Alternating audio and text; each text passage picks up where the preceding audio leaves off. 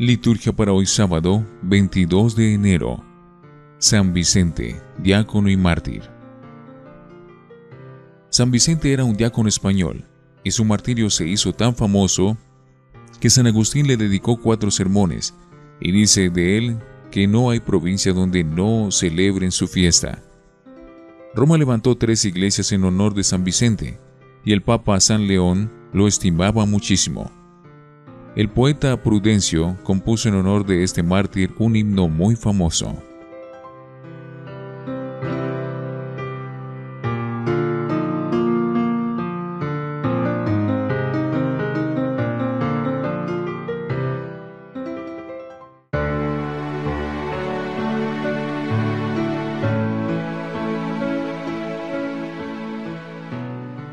Antífona. Este es un verdadero mártir que derramó su sangre por el nombre de Cristo. No tuvo temor ante las amenazas de sus jueces y alcanzó así el reino de los cielos. Oremos. Dios Todopoderoso y Eterno, infúndenos compasivo tu Espíritu, para que nuestro corazón se llene de aquel amor por el cual el mártir San Vicente superó todos los tormentos corporales. Por nuestro Señor Jesucristo, tu Hijo Primera lectura. Comienzo del segundo libro de Samuel, capítulo 1, versículos 1 al 4, 12, 11, 19, 23 al 27. En aquellos días, al volver de su victoria sobre los amalecitas, David se detuvo dos días en Sisaleac. Al tercer día de la muerte de Saúl, Llegó uno del ejército con la ropa hecha jirones y polvo en la cabeza. Cuando llegó, cayó a tierra y postrándose ante David. David le preguntó, ¿De dónde vienes?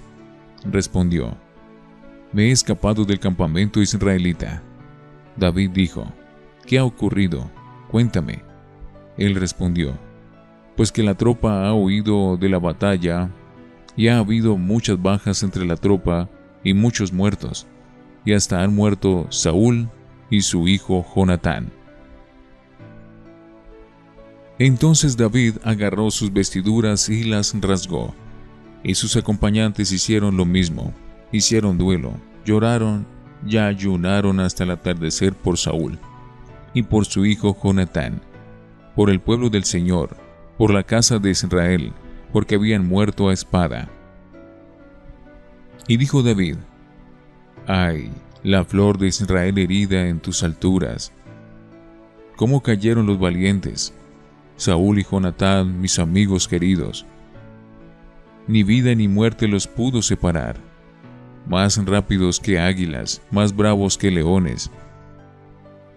Muchachas de Israel, lloren por Saúl, que las vestía de púrpura y de joyas, que enjollaba con oro sus vestidos cómo cayeron los valientes en medio del combate. Jonatán, herido en tus alturas, cómo sufro por ti, Jonatán, hermano mío. Ay, cómo te quería. Tu amor era para mí más maravilloso que el amor de mujeres. Cómo cayeron los valientes, los rayos de la guerra perecieron. Palabra de Dios. Te alabamos, Señor. Salmo 79. Que brille tu rostro, Señor, y nos salve. Pastor de Israel, escucha, tú que guías a José como a un rebaño, tú que te sientas sobre querubines, resplandece ante Efraín, Benjamín y Manasés. Que brille tu rostro, Señor, y nos salve. Despierta tu poder y ven a salvarnos, Señor Dios de los ejércitos. ¿Hasta cuándo estarás airado mientras tu pueblo te suplica? Que brille tu rostro, Señor, y nos salve. Les diste a comer llanto, a beber lágrimas, a tragos. Nos entregaste a las contiendas de nuestros vecinos. Nuestros enemigos se burlan de nosotros. Que brille tu rostro, Señor, y nos salve. Aleluya, aleluya, aleluya. Ábrenos el corazón, Señor, para que aceptemos las palabras de tu Hijo. Aleluya, aleluya, aleluya. Del Santo Evangelio según San Marcos, capítulo 3, versículos 20 al 21. En aquel tiempo, Jesús fue a casa con sus discípulos y se juntó de nuevo tanta gente que no le dejaban ni comer. Al enterarse su familia, vinieron a llevárselo, porque decían que no estaba en sus cabales. Palabra del Señor. Gloria a ti, Señor Jesús. Oremos. Dios de clemencia, derrama tu bendición sobre esta ofrenda y afiánzanos en la fe, por la cual San Vicente dio testimonio con la efusión de su sangre, por Jesucristo nuestro Señor. Antífona. Yo soy la verdadera vid y ustedes son los sarmientos, dice el Señor. El que permanece en mí y yo en él, ese da fruto abundante. Oración después de la comunión. Renovados por estos sagrados misterios, Señor, te rogamos que, al imitar la constancia admirable de San Vicente, merezcamos recibir el premio eterno a la perseverancia. Por Jesucristo nuestro Señor. Lección Divina. Oremos. Te bendecimos, Dios Padre nuestro, por tantos locos como hay en el mundo al estilo de Jesús, enamorados del Evangelio, de los pobres, marginados, hambrientos, de los parias, leprosos, drogadictos y alcohólicos, de los prostituidos, criminales, dementes y enfermos. Todos ellos son eh, continuadores y testigos admirables de la locura o lo divino de Jesús, la locura del amor. Amén. Lectura. No estaba en sus cabales. Es propio del evangelista Marcos resaltar los aspectos difíciles de la misión de Jesús. El Evangelio de hoy es prueba elocuente de ello. En su brevedad, es de gran dureza. De hecho, rara vez se da en las páginas evangélicas el conocimiento de la identidad más profunda de Jesús. Esta pasa desapercibida para las multitudes que buscan entusiasmadas al rabí de Nazaret y ven sus eh, portentosas curaciones. Sus mismos discípulos están lejos de entender quién es. Hoy son sus parientes quienes vienen a hacerse cargo de él y llevárselo, porque decían que no estaba en sus cabales. Aunque la expresión no tenga más alcance que el que le damos en el lenguaje ordinario para referirnos a quien se sale de los cánones habituales de conducta, ha perdido la cabeza, está loco, no deja de ser lacerante para Jesús. Duro sino el de Cristo, como el de todos los profetas, vivir en la más absoluta soledad e incomprensión, hasta ser excéntrico incluso para los suyos. Ni siquiera sus hermanos, primos y parientes creían en él, anota el evangelista Juan. A este juicio despectivo se sumará el de los letrados venidos de Jerusalén, que, como veremos mañana, diagnostican que Jesús está endemoniado.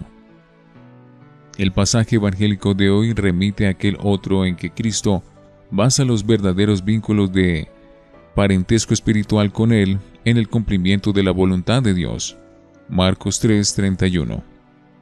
Y anticipa el rechazo de que, por falta de fe, será objeto el Señor en su patria chica, Nazaret. Naturalmente, que no podía estar en sus cabales, es decir, a tono con los criterios al uso, quien en el discurso del monte proclama la paradoja de las bienaventuranzas, llamando felices a los pobres y perseguidos por el reino de Dios, el que manda poner la otra mejilla al que nos abofetea, el que propone el perdón de las injurias y el amor al enemigo en vez de la venganza. El que entiende la autoridad como servicio y no como poder. El que se da sin medida y cura a todo el mundo sin pedir nada a cambio.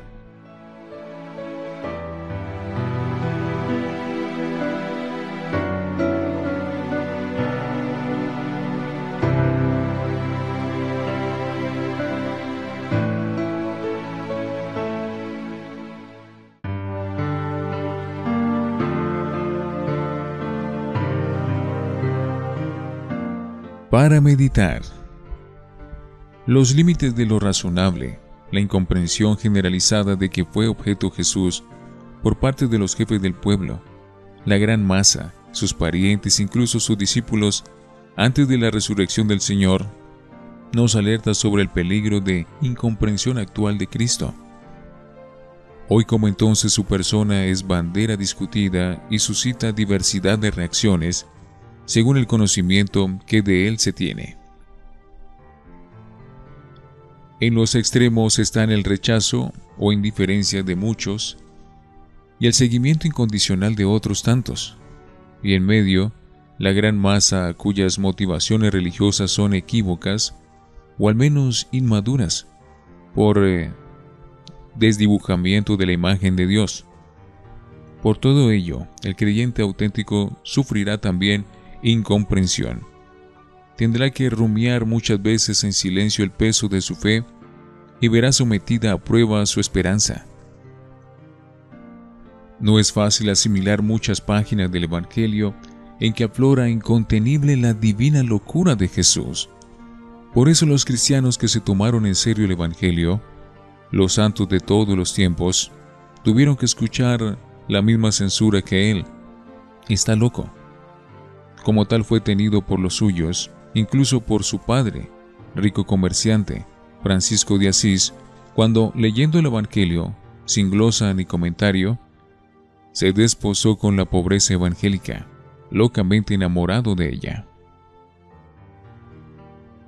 Sin embargo, nosotros, como los parientes de Jesús, queremos reducir a los límites de lo razonable la llama abrasadora del Evangelio la radicalidad del seguimiento de Cristo y el escándalo de la cruz. Si los santos hubieran pensado en términos razonables, ninguno hubiera escalado la cima de la santidad. Y si nosotros nos empeñamos en no arriesgar nuestras seguridades razonables, no llegaremos muy lejos como discípulos de Jesús, porque, por desgracia, lo razonable, lo común, lo que se lleva, lo que todo el mundo hace, no pasa de la mezquina mediocridad.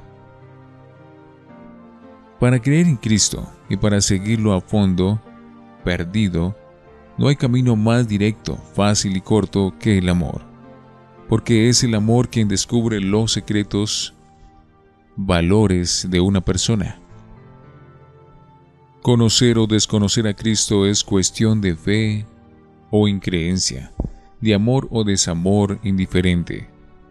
El misterio más hondo de la personalidad de Jesús se alcanza solamente mediante la fe y el amor, que son dones del Espíritu de Dios. Pidámoslo al Señor. Reflexionemos. En nuestro camino de fe, tratamos de encasillar a Jesús según nuestros esquemas, intereses personales o nos adherimos a los suyos.